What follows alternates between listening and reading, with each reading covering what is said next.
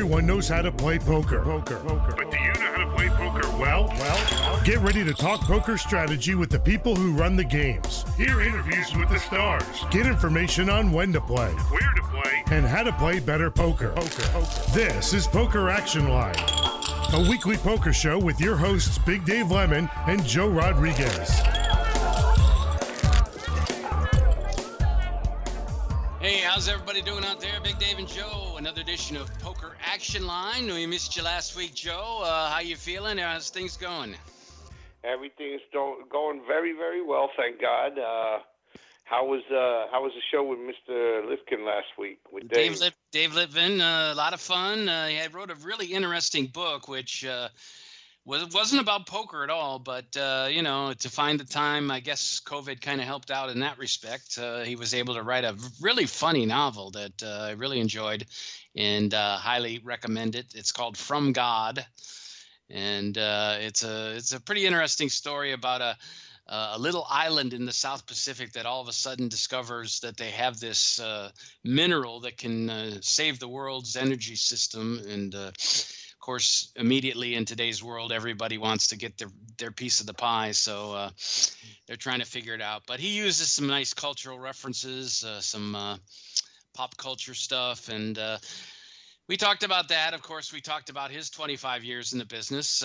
Probably started in poker about the same time as you. He worked on the ship out of Martha's, and he started as a dealer, and then he started running that room. I don't know. Did you ever work with him at a Seminole Classic? Not that I can recall. Yeah, I was there when they first opened the doors at both places, Miccosukee 2 years before, and then there. Don't know when 94? He went there. Did he mention the year? Yeah, it was mid '90s, so maybe it was after you. But the interesting thing is, obviously we have my highlight announcing. Dave Lamont started his career as a highlight announcer, and Dave Litvin also was a highlight announcer. So Dave L. populating that announcer's booth at both places, Miami and Dania.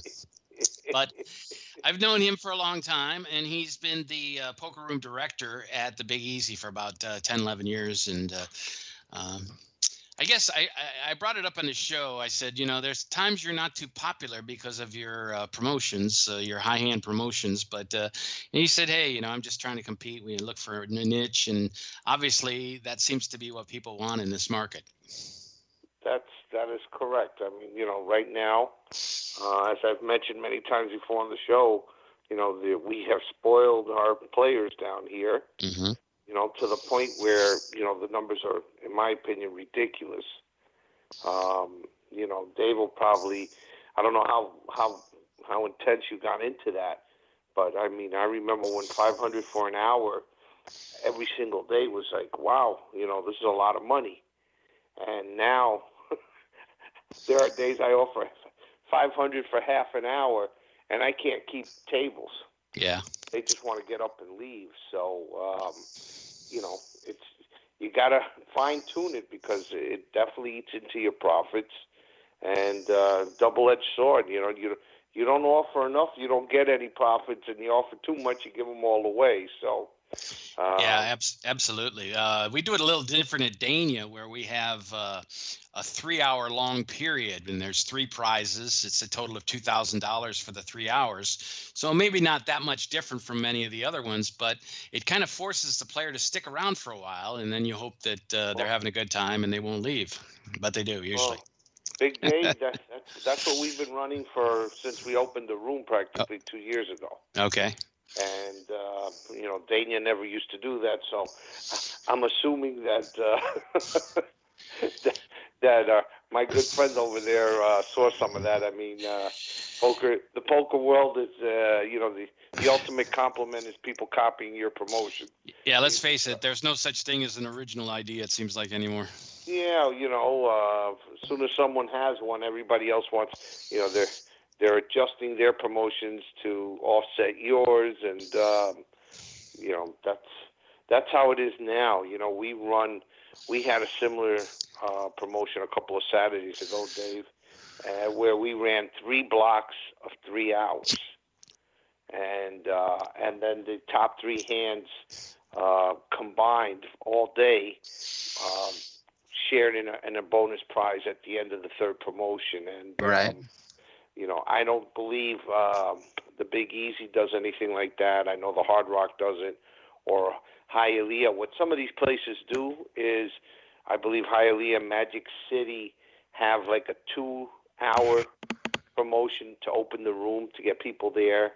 And they used to give out $2,000 to the winner, to the highest hand, and now they've adjusted that a little bit. So you're right. It forces people to be there, you know? Yeah, for sure. And, you know, you got to keep tweaking it. It's, let me tell you, it's a hell of a lot more work now than it was, you know, 8-9 years ago when I opened up the room once the machines came in. Right. Well, one of the things we announced on the show last week, kind of a scoop for us here at Poker Action Line, was that the Big Easy was starting a new dealer school. That's instead of the normal competition down here in South Florida for players, there seems to be a big competition for dealers that's just very short in the business. And they're kind of trying to solve their own problem by actually creating a dealer school at the Big Easy. And I'm sure, you know, maybe some other people will try that as well. But hopefully that will develop some new people to pitch the cards. But I've really come to realize over the last month of working at Dania that those dealers are making a ton of money. They may not want to talk about it. They do. I've been telling you that for years, Dave. They dealers are making unbelievable money down here. The tips down here, you know, compared to some of the rooms I've been to around the country, are just insane. And you know. California, I know their dealers make very good money, but you know, they've got to put in a 40-hour week, probably 30-plus hours on the table. We've got dealers in my room, which doesn't do the numbers that some of these other rooms do, that are just, I'm not going to mention the numbers, but you know, the money, the tip money they're making is ridiculous. Come on, we want numbers. No, I know. It's their private business. It really is. And it's crazy though. We just had a new Russian girl that with long blonde hair that started with us, and she's just kind of a beginner because she used to deal blackjack, but she's making loads of money, especially when she gets the opportunity to work that big game that we have there, which 2550 with a bunch of Russian players. So she's not the best dealer, but apparently she can do no wrong when she's at that table. Put it this way, this is something I've, you know, told all the trainees that I've had, especially all the females. You know, I told them, I said, you know, they always say in the real world that the equally talented woman doing the same job as a man makes less money. Well, I tell all the young ladies that I've had as students as I was training them, I go, this is where you get them even. yeah. This is where you really turn the tables. And you know, I tell people back, and it goes further than that, but once the really high limits came in, Dave, let me tell you, I had 3 very beautiful, very talented dealers, okay, with great personalities. And let me tell you something. Their work week would be usually a little less than 30 hours punched in, and that equates to anywhere from 22 to 24 hours of actual table time. And they were all making, this is after 15% of their tips were being taken for the supervisors and for the floor, I mean for the chip runners and brush, $2,400, $2,500, $2,600 a week. Not to mention their hourly. So that's the type of money that they'll make. Yeah. The top-notch male dealers, I don't know, probably have to work, you know, 5 or 6, 7 extra hours more a week to earn over 2,000. But it's just crazy money, Dave. I mean, it's really crazy money. Do you think that players actually realize who a good dealer is and a bad dealer is? I mean, unless they make an obviously huge mistake that costs them money, do they even pay any attention to that? Absolutely. They do. Absolutely, they pay attention to that. That big game, let me tell you something. They slow her down. I don't know if it's the same big game that you're talking about is the one that was there when I was dealing there, okay? And if you're making mistakes, you know, that cost people thousands and thousands of dollars, you know, not hundreds, but thousands of dollars. Right. They immediately start, you know, they don't give a damn how pretty you are, you know, or anything. I need somebody who knows what the hell they're doing here. Yeah. So that's why I prefaced with those three dealers that I had. They were outstanding dealers, great personality.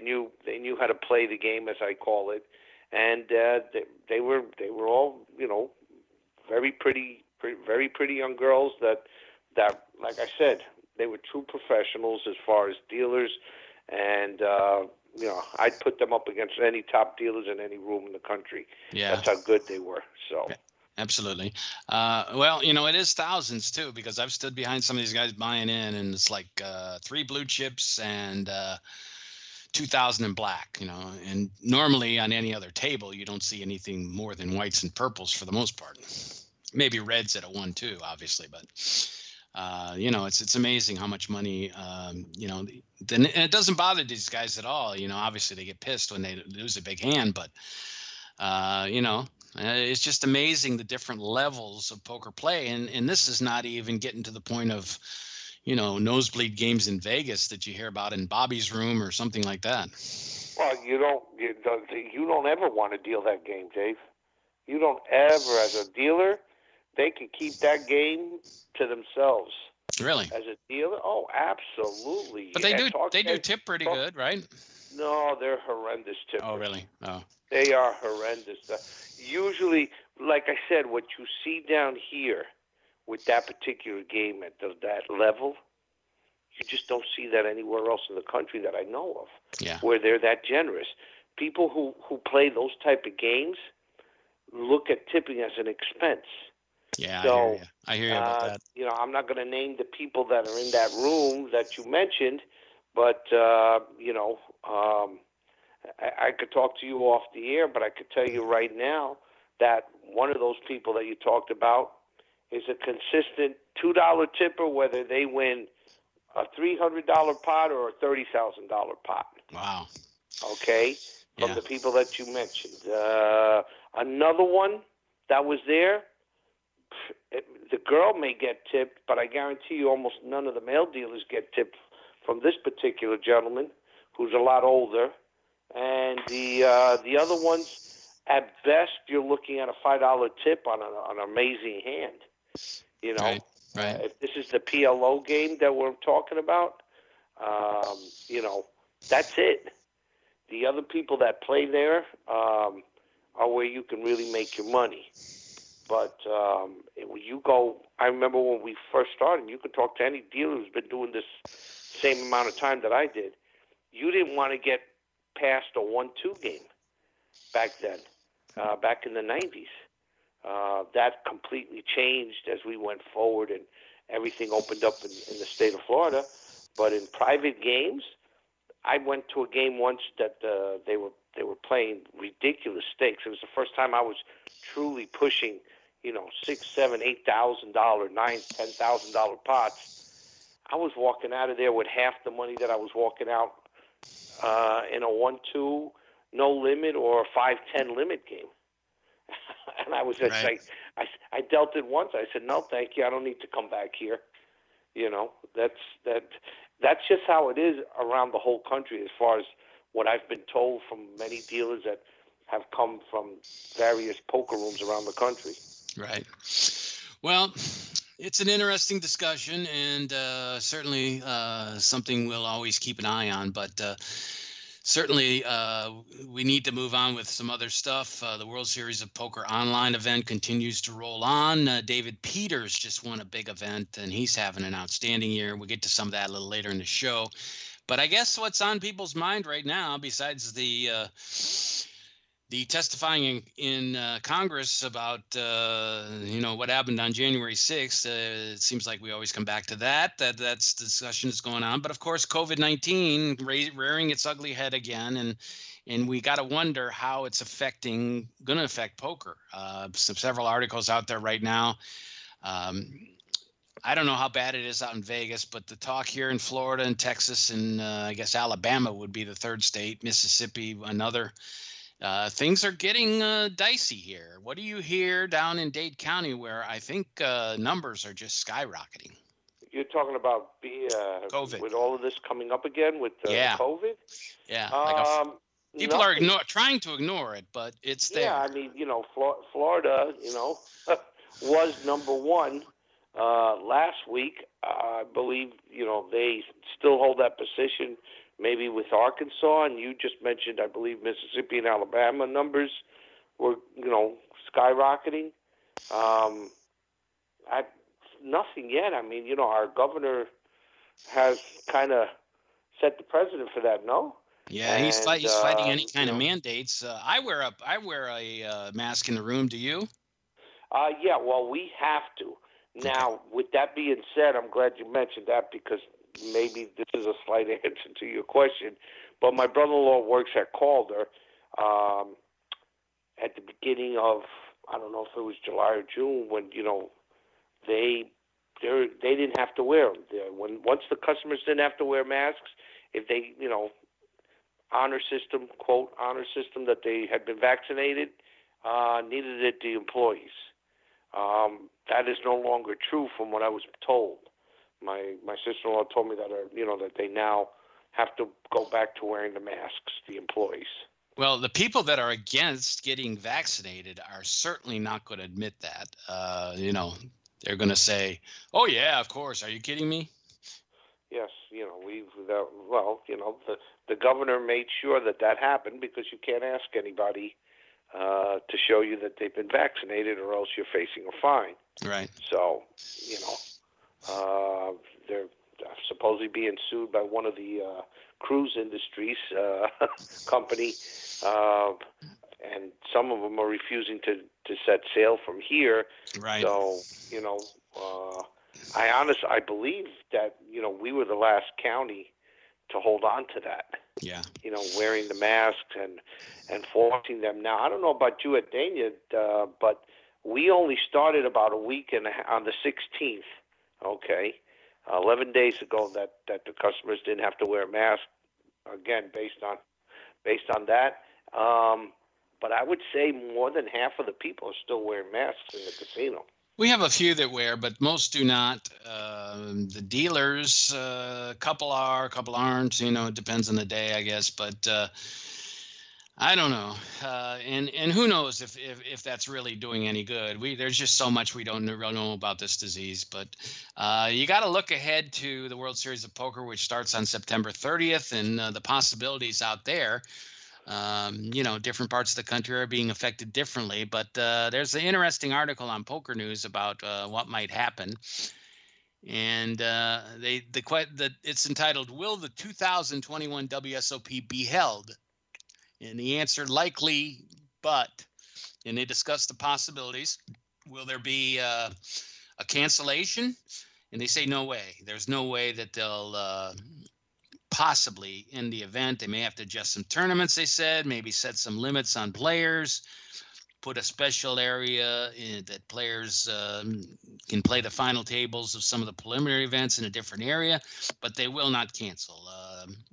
They lost so much money not having the event last year. They eventually, obviously had something online, but it was a mere shell of what the previous years were like. So that's their answer there, is that there's no way that they'll give into that no matter what.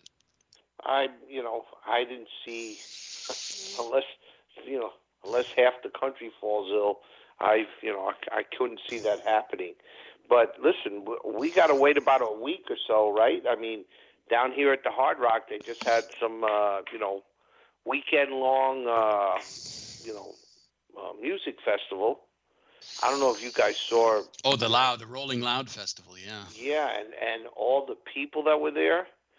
So, you know, I would assume Broward and Dade within a week to 10 days are going to be showing a sharp increase in people, you know, having this. Yeah, and all over, too. Look at the, I don't know if you watched any of the NBA finals, but, you know, the amount of people that were outside the arenas in Milwaukee and Phoenix, you know, just yelling and screaming and jumping up and down, having a great time. No problem with that. But, you know, so close together and so many people. You look at Japan, you know, despite the fact that, you know, there's no fans in the stands. You look at all the athletes getting so close together and, you know, walking around the track in the opening ceremonies and how many people were involved in that. That could be a problem there. And then, like you say, any event in Florida, you know, sporting event, concert event, you know, people that refuse to wear the masks are continuing to cause a problem here for as far as I'm concerned. Well, Big Dave, that's, you know... that's going to be like that. I mean, yeah. I don't even know how to answer that because it's true. You know, it's so simple as getting, you know, getting vaccinated. And I, you know, intelligent people that I know tell me that they don't want to take the vaccination, and they make absolutely no sense to me.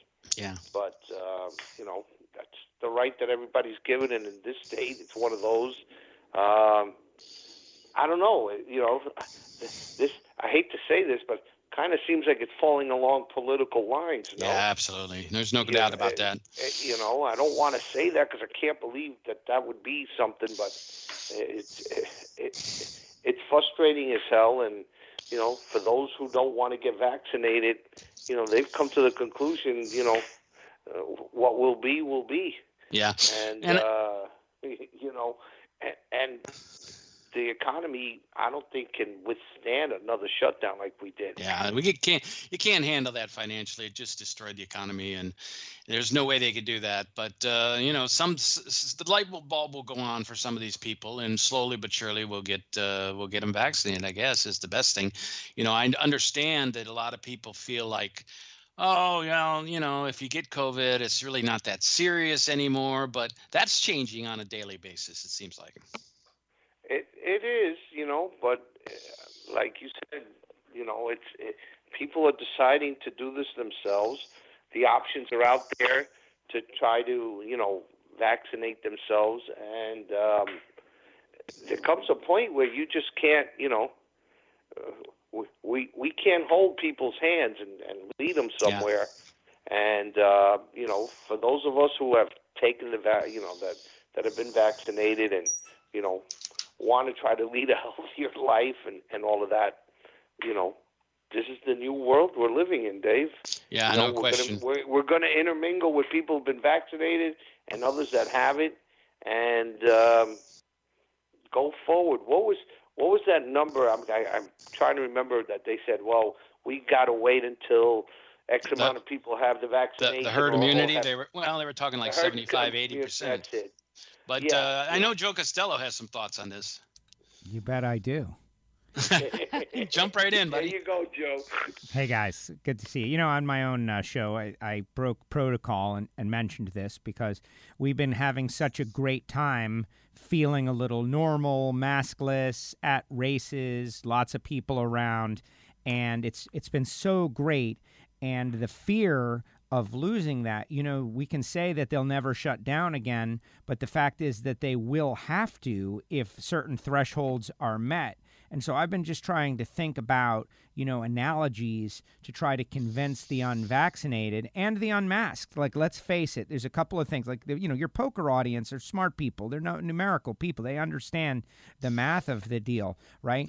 Right. This is happening for two reasons. One, the people who are unvaccinated are not abiding by the rules of wearing masks. Like, you can be unvaccinated, but you have to wear a mask. But what they're doing is they're lying to everybody, and they're going maskless because the vaccinated people, like myself, I chose to get it. I took the risk, and I'm fine.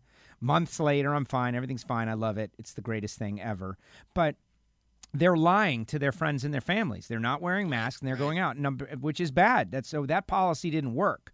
The honor system, it didn't work. with the unvaccinated people. But part two, the unvaccinated, let's take a second to apply the same situation to another job. And I'm going to make the job the janitorial staff, okay? Like imagine, Joe, you guys have janitorial staff where you work, right? And what's their job? Their job is to clean up after people. And they're expected to show up and clean up after people. But if you have a person that's sitting in the cafeteria, the food court, or whatever you have, and just keeps taking their tray and dumping it on the floor, the janitor is going to come over and clean it all up and make it perfect again, right? But then that's another person just dumps it on the floor, and you're giving busy work to the janitorial staff. Eventually, at some point, that janitor is going to say, "Hey, I'm not doing this anymore," and walk out because this is just unnecessary busy work. That's our biggest problem, is our healthcare workers are not just going to take this forever. They don't have to be doing any of this right now. Every COVID person is a choice. 98% or something like that are in there basically are there because they chose to not get the vaccine. So at what point does the healthcare system break? And all those people that are suffering, going in every day, risking their own lives, dealing with the anxiety and grief of watching people get sick and die, when do they say, I've had enough of this? So we got a crisis, is the point. We got a crisis. We got to make this mandatory. You got to make it mandatory somehow. Either your health insurance companies need to make it mandatory, or the employments, like your employers, need to make it mandatory. But we got to get past this because we're being dragged back into the quicksand of the pandemic, and it's going to ruin the economy. It's going to ruin jobs. Things are not going to go, like for me, where we do these large outdoor events all over the country. That's not just going to continue no matter what, and neither are the casinos no matter what. There is a point where they will have to stop it again. Yeah, absolutely. Well, the other thing to consider is that the COVID fatigue is so dramatic around the country, certain parts more than others, obviously. But, you know, they watch the news, they see these stories, they see these numbers, and they just don't believe it anymore. They just say, oh, yeah, we've been through that, and it's fake news. Joe, I what Dave just said there, I couldn't agree more with everything you just said, Joe. Okay, but unfortunately, like I mentioned earlier, I hate to say this, but once again, this is falling along the political lines of what they want to believe, what they think, and our state right here, our governor falls on one side of that line that we all know about, and how are they going to do that? I mean, if you can't get, unless there's a federal mandate that says, hey, people have to be vaccinated, and they allow the companies to say, hey, you don't have to get vaccinated, but to work here, you got to be vaccinated. That's going to be challenged in courts. Yes, and, it will. And then again, it's going to make it that much difficult for states like the ones that we're living in now. To be fair, though, Governor DeSantis did say the other day, and we are starting to see a bit of a change in the political realm. He said that people should go get vaccinated. And the other day, Kay Ivey from Alabama, with a very harsh statement, using the word blame, which I didn't even use the word blame. She said, blaming the unvaccinated for this. And so that's just the beginning. Commentators on Fox News, Sean Hannity got a lot of publicity for saying you need to talk to your doctor, you need to get vaccinated. Like I'm not saying we're seeing the dam break, but even the most political of people realize that we can't, as a country, slide back into this. It would be a horrible nightmare for all of us. And so I think it's just a matter of asking people, I know you thought what you thought, please reevaluate your opinion. Talk to your doctor, and the doctor, you know what they're going to say. They're going to say, get the vaccine. 95% of the doctors have the vaccine. We got to keep asking people. You've got to keep after them. You can't just give up, because when you give up, then it's over. Yeah. Yeah, I mean, I'm sure you guys have friends like that that they're very intelligent people that don't want to get vaccinated. Yes, of course. I have a friend who, I don't want to reveal too much about him, but his in-laws were on a ventilator for 20 days, and yet their daughter, his wife, doesn't want to get it. just not sure, just, you know, doesn't trust it, doesn't feel good about it. And you got to really have a little compassion for those folks. For the last 2 years, there have been, or last, excuse me, year and change, there have been a lot of mixed messages about good, bad, up, down, yes, no, in, outs. Like, there's been a lot of confusion out there. So someone who's got a fear of needles, who's got a fear of doctors, who's got a fear of medicine, all of that stuff, like, you can understand how they would be afraid. You need to take that person and work with them and try to convince them as best as you can.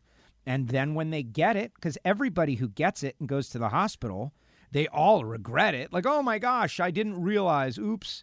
But that's just life. It's we got to keep working on it. The FDA approval, whenever it comes, is going to be big, because then you can mandate that the military has to have it. You can't do that without the FDA approval. You can mandate the military. That'll be 400,000 or so people. And also, a lot of people are using that excuse, like, well, it's not mandated, you know, I just don't trust it. When that comes, that will be helpful. It's not going to be, what, a panacea. It's not going to be that, but it's going to be helpful. And we gotta. You can't guilt someone into doing it. Like, they won't. That people don't respond to that. They respond to, you know, like respectful presentation of facts. And if they choose against it, then there should be a penalty. That's the thing. A tax disincentive, something.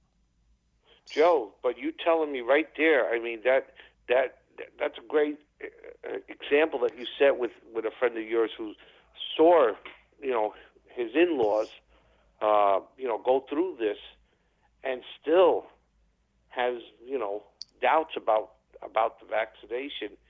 I don't believe there's anything out there that's going to convince him to take that shot. And then there's all the conspiracy theories, like causing problems with fertility. You know, that there's metals in the vaccines that make you magnetic. Yes. Some crazy stuff like that. And it doesn't take much for people to believe anything they read.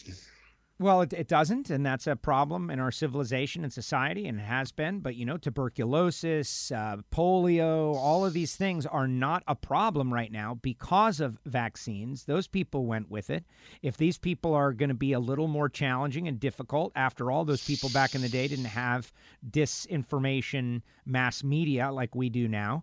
Right. Then we'll just have to live with it. And that's why I got vaccinated. And if I get it, there is a high probability it will be virtually nothing and it'll go away. And that's just it. And but there can be some more carrots and sticks. You know, we've had nothing but carrots and very few sticks. There are some ways to make it a little less desirable to be unvaccinated. And I think that's what we're going to have to explore. Well, we're not going to solve all the problems of the world on this show, but looking at the poker world, I want to just get back to this article real quick, because they mentioned a couple of things that could happen to the World Series of Poker.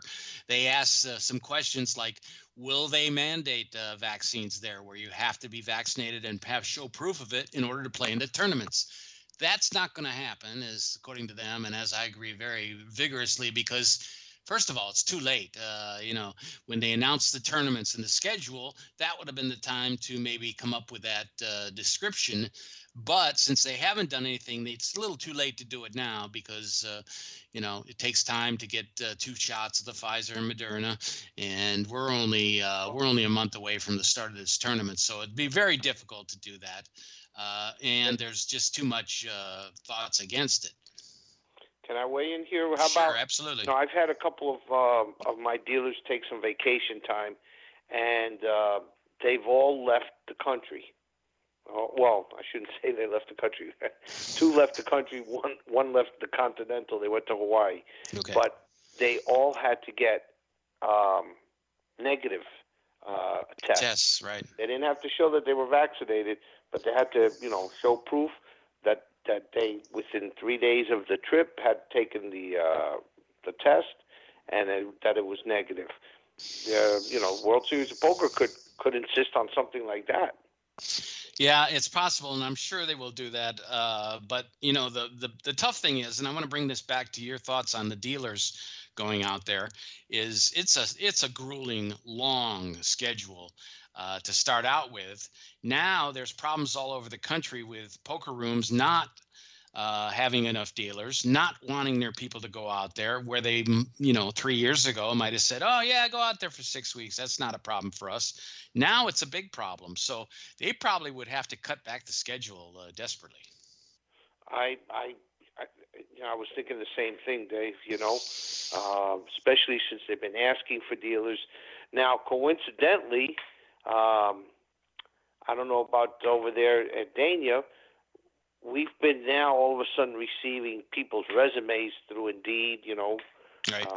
Unfortunately, almost everyone that is applied are from the middle of the state or out of state. And, I'm assuming that they're just sending poker dealers' resumes to every room right. in the country since everybody's looking for dealers right now. I've even had two people apply that I got to speak to that when I asked them, I go, what's your poker experience? And this is what both of them said.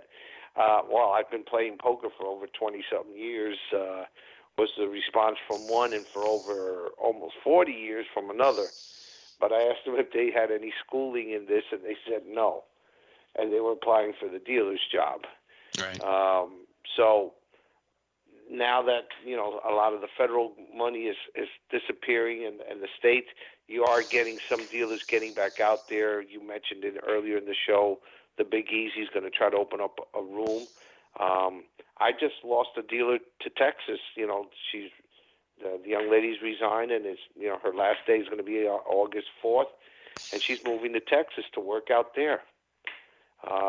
It is amazing, but dealers are taking this shot, and in the WSOP, Dave, I don't know how they're going to run multiple tournaments that have thousands of people on a daily basis. I can't imagine that. I cannot imagine you're going to have enough qualified people to deal these games. I mean, we hear the complaints year in and year out on how bad some of the more break-in dealers, brand new dealers are.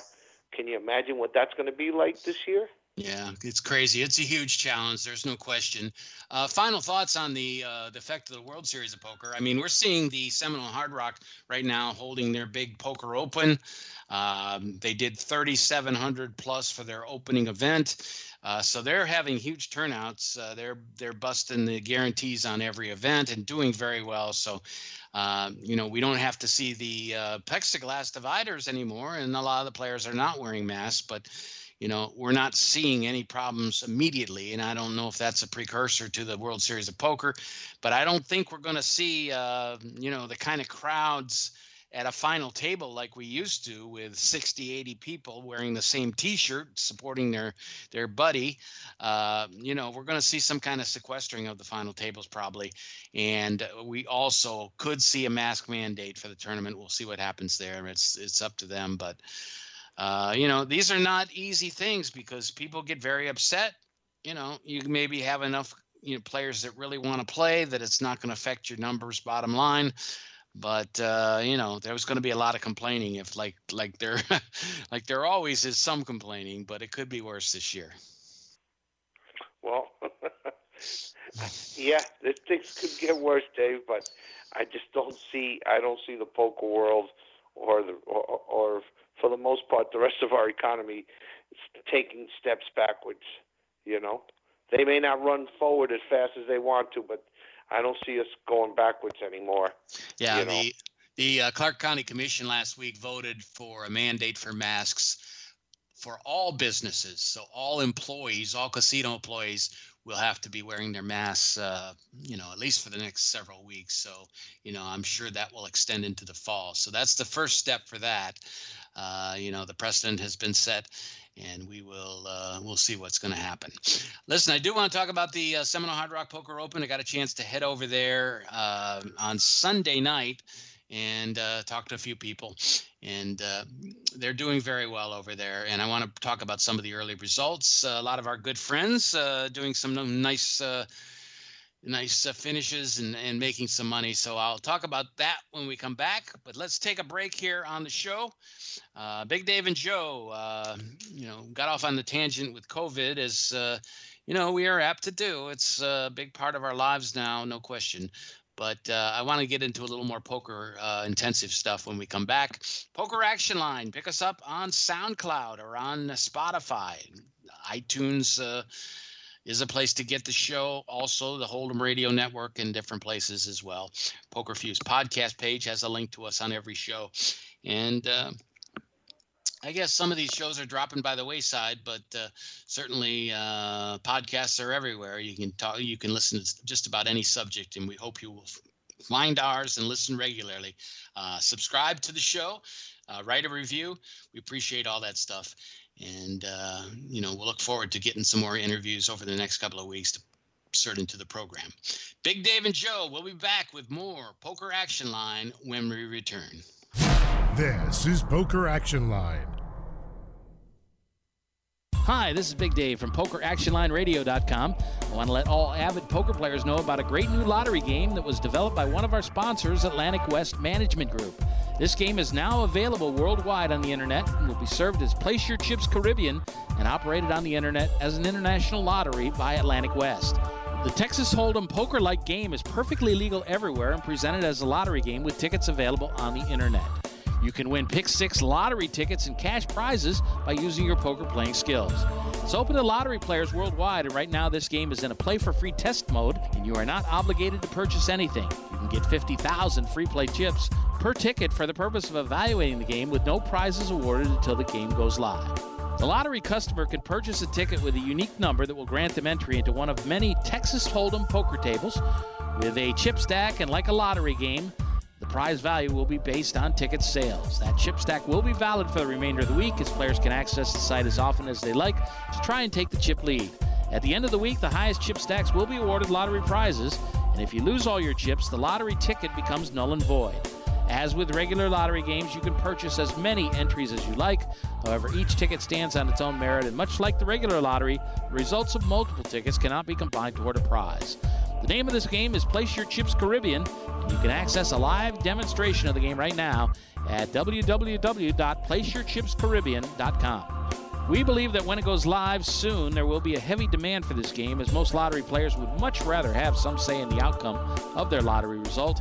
And their odds of winning are greatly improved if they're able to utilize their playing skills in order to increase their chances of winning. I hope that you will try the Play for Free demonstration, and hope that you will join us when the Play for Real game becomes available later this year. From the vantage point, Mafatu saw 6 war canoes drawn upon the beach, but what held the boy's eyes in awful trance were the figures springing and leaping about the flames, darting, shifting, bounding toward the sky. The eaters of men. Cannibals. Firelight glistened on their oiled bodies, on flashing spears and bristling decorations. Mafatu watched the strange scene, powerless to move, and he felt doom itself breathing chill upon his neck. In that very instant, he heard a crashing in the undergrowth. 4 figures were tearing toward him through the jungle. He could see them now. He turned and ran blindly down the trail, slipping, sliding, stumbling, his breath all but choking in his throat. Only one thought gave him courage as he ran, his canoe ready and waiting. If only he could reach it before the savages overtook him. Explore new worlds. Find out what happens next by reading the book Call It Courage by Armstrong Sperry. For other great book ideas, visit literacy.gov. A message from the Library of Congress and the Ad Council.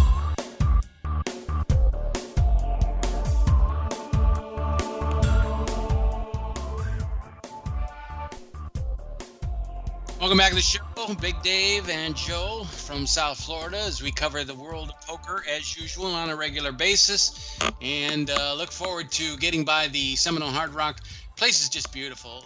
They have it, you know, things running smoothly over there, and a lot of turnout, a lot of players. I'm kind of wondering if you've heard anything, Joe. How many people are staying in the Guitar Hotel? If you come to South Florida, you know, do you stay at the Holiday Inn to save money, or do you go all out and pay $400 or $500 a night to stay in the Guitar? Depends what your goals are down here. I would imagine, you know, if you're going to come down here and play in the big tournaments, I don't think $400 or $500 a night matters. If you're on a budget, then you need to stay somewhere else. But yeah, it is for a beautiful place.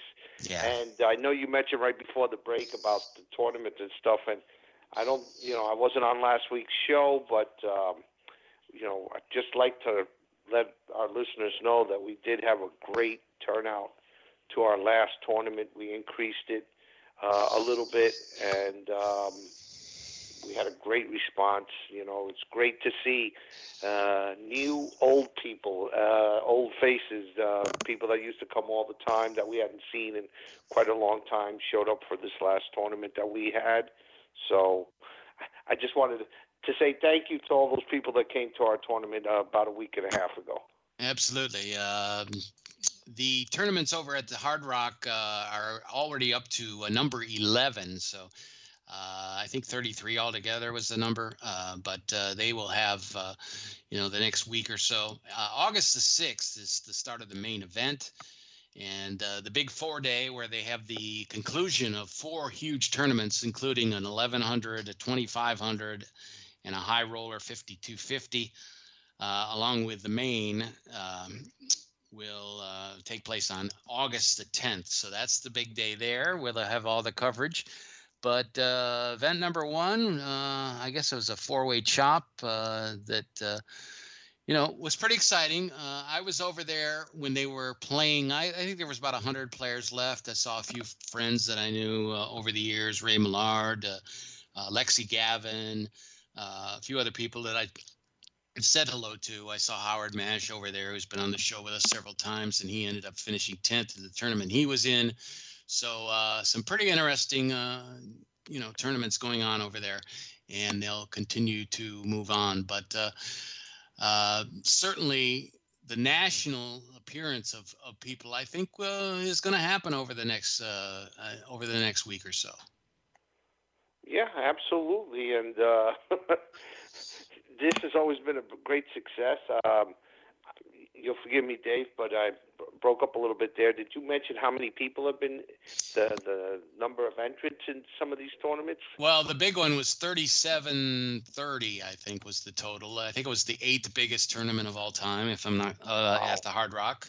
So they did well. Obviously some of the smaller tournaments. We had a player, Yuval Bronstein, who won event 2 and event 4, 2 mixed game tournaments in the beginning.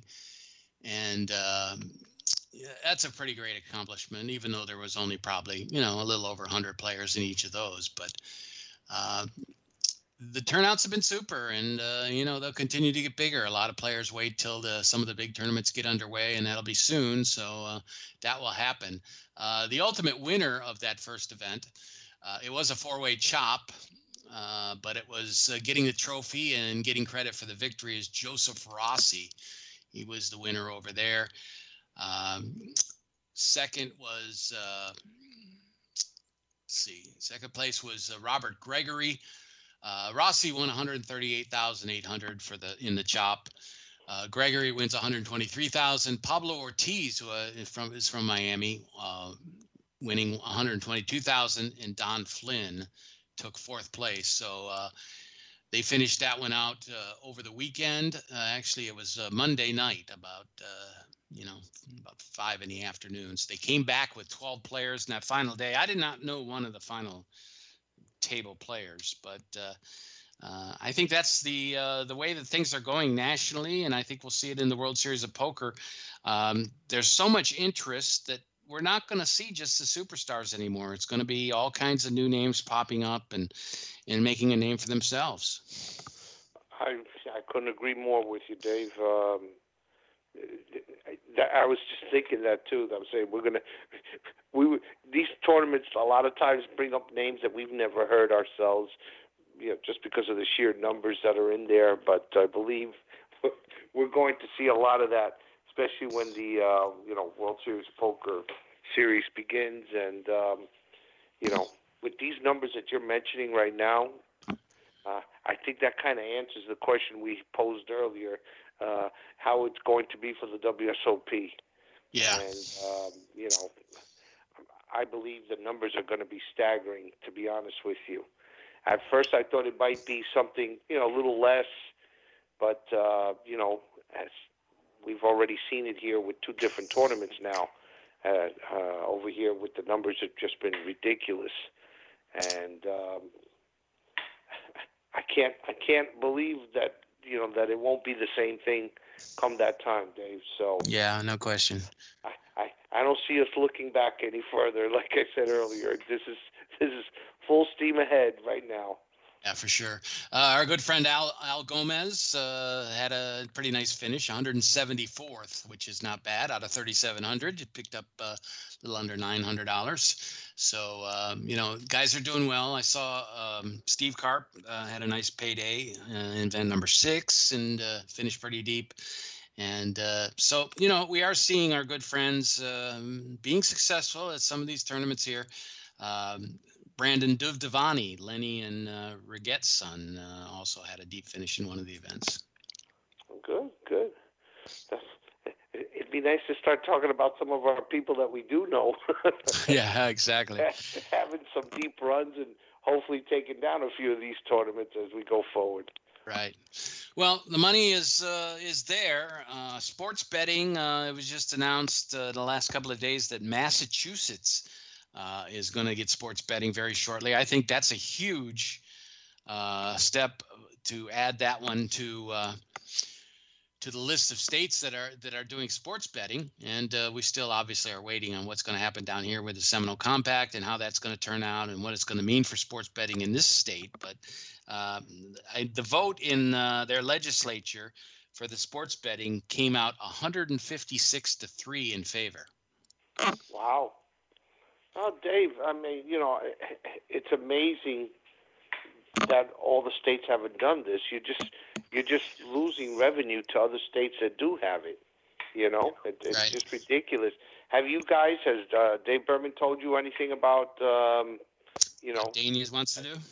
Yeah, what Dania's going to do if the DOI signs off on the compact and stuff, because I'm so kind of surprised they haven't acted on it yet. I would have thought it would have been easily rubber stamped. Yeah, I'm surprised there hasn't been a decision on that. I don't know what they're waiting on, but as far as Dania goes, I don't know what their plans are. Sports betting, I don't think was on their original radar. I could be wrong, but obviously everybody wants to get involved. You have the William Hill. People involved over there, so they have such a huge head start on just about anybody else.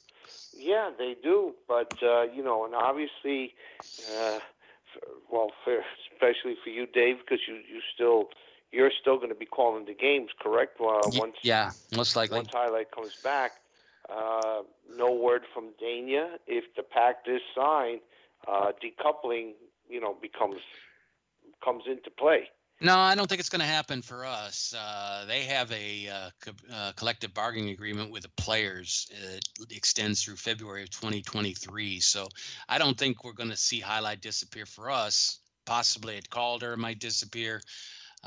Who knows? Magic City seems to be guns blazing to head forward with their point of it. So I think just the little ones that we're doing the fake Highlight, like Ocala and Fort Pierce and some of the ones with a very small roster, I don't think we'll ever see Highlight those places anymore. Well, that may be the case where I'm at also, sir. Yeah, that's what I've heard from Miami as well. Here's the other thing, which I wasn't aware of. I'm not sure if I mentioned it on the show the last time I was here, but if that becomes the case, that the casinos down here, all the racinos, can go 24/7. Yeah, I would expect that to happen. And I was told that more than likely we would be heading in that direction if that happens, and I would imagine most of the casinos would follow suit. Right. So didn't know if you had heard anything about that. No, I think everybody's still kind of waiting on the Department of Interior and the decision there. And then things will start to move quickly. Obviously, Seminoles are just standing on go. Would love to have football betting by midseason, by October 15th, I think is the date that they mentioned. That is correct. That's the target date if everything is – if they sign off on it. So people are waiting on that. I don't know if we have that on a regular basis. Do you think poker will benefit of that at all? From sports betting, I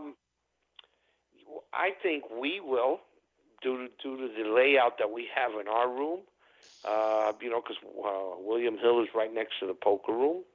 I believe the rooms that, like in Vegas, almost most of the poker rooms in Vegas, or at least the ones I can recall off the top of my head, you have the sports book very close by. Right. Very, very close by. So, yeah, I think it'll help and hurt at certain times because I don't know if you remember when people could bet high-lie and whatever pari-mutuel sport you had in your room, and we had ticket runners, remember, that have the little machine right. to sell you the tickets? Right. I had never dealt in a room before where I'm dealing to somebody, and all of a sudden the end of a horse race, dog race, or coming to the end of a game point in Hialeah, and people are just, come on, number six, come on, number six. And you can't get them to act, Yeah. So that definitely slowed the game down. I really haven't seen that when I've been out in Vegas playing, but poker players, I'll tell you what, at least 70 to 80% of the poker players that I know are also sports gamblers. Yeah. So, somehow they've been able to find the revenue to play both of them. And so I believe it will help, especially in the short term. Going forward, who knows? I haven't been around that long enough, where it's so easy that you could just get up off your chair and go place a bet, you'd have to get on your phone in the past, get on a computer. So a lot easier when you could just walk over, see the line, and just go, here, give me a nickel on the Dolphins -3 or whatever. Yeah, exactly. Yep.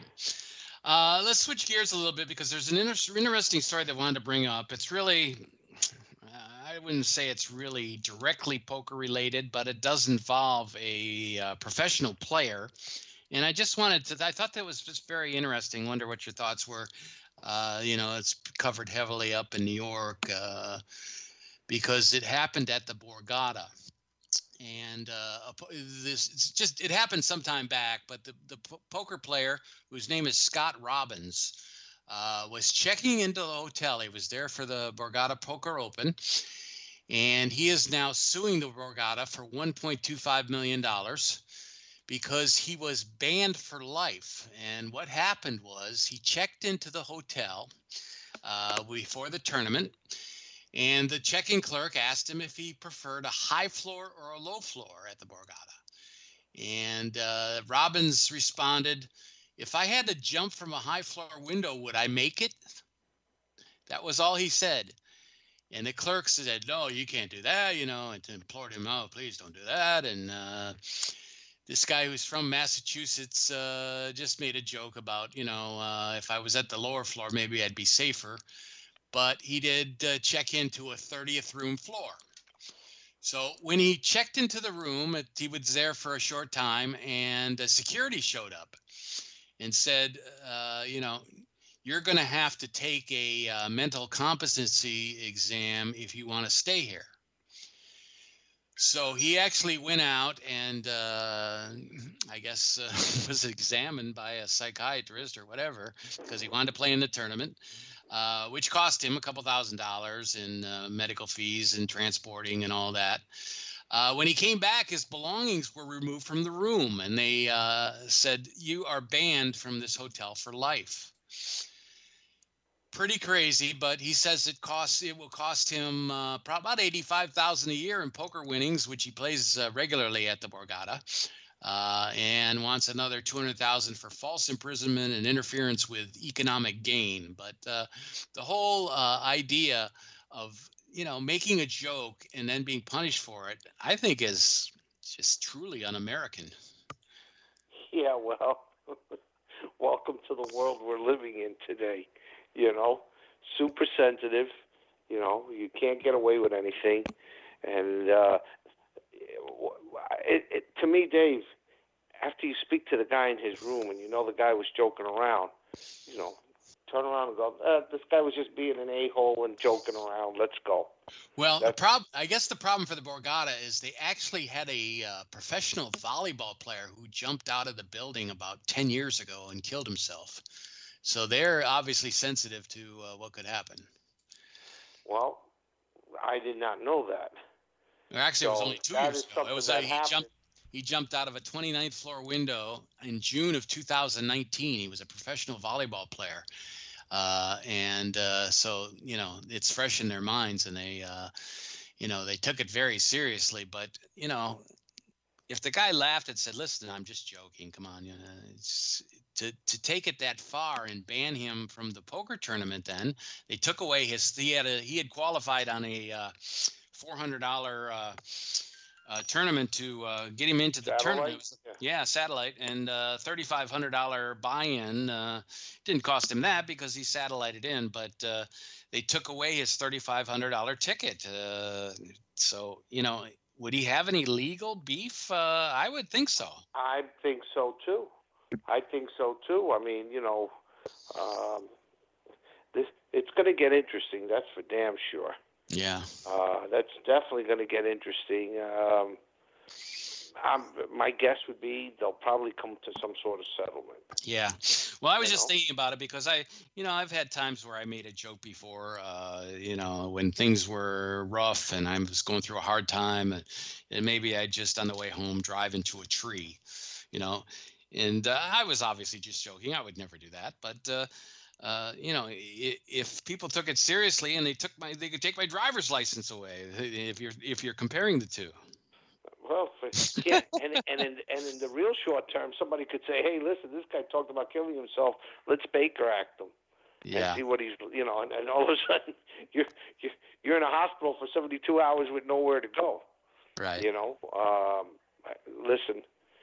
This is a completely different world than I grew up in, Big Dave, and I'm sure you too, and I'm pretty sure for Joe also. So I guess we have to do things so differently. I mean, I saw a comedian the other day laughing, going, you know, these kids, he's an older comedian, he goes, these kids have to come in a helmet now to ride a bicycle. He goes, if you came to – when I was 10 years old, if you came to ride your bike with a helmet on, you'd need it because the kids would be hitting you on the head with a stick or something. Absolutely.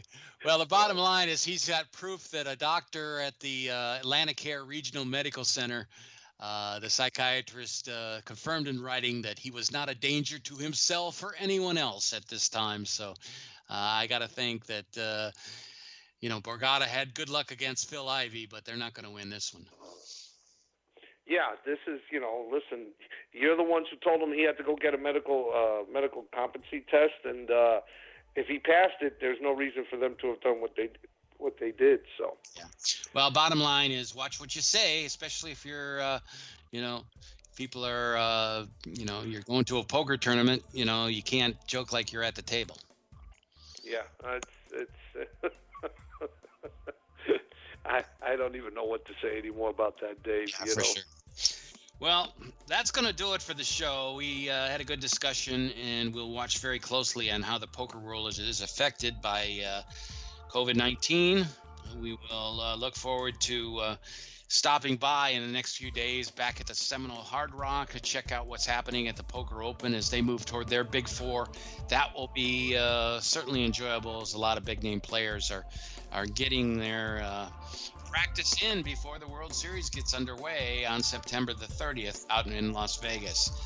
We'll talk a little bit more about next week about where the World Series of Poker will move in the future. There's talk about Bally's, Paris, maybe a couple other places, and we'll talk more about that. But apparently this will be the last go-round for the Rio for the World Series of Poker. We'll check that out later on. Joe, thanks for being with me. And Joe Costello, your contributions as well on both sides of the microphone. And we'll be back with next week with another edition of Poker Action Line. The views and opinions of the hosts, guests, or callers are not necessarily those of the station, its owners, advertisers, or agencies.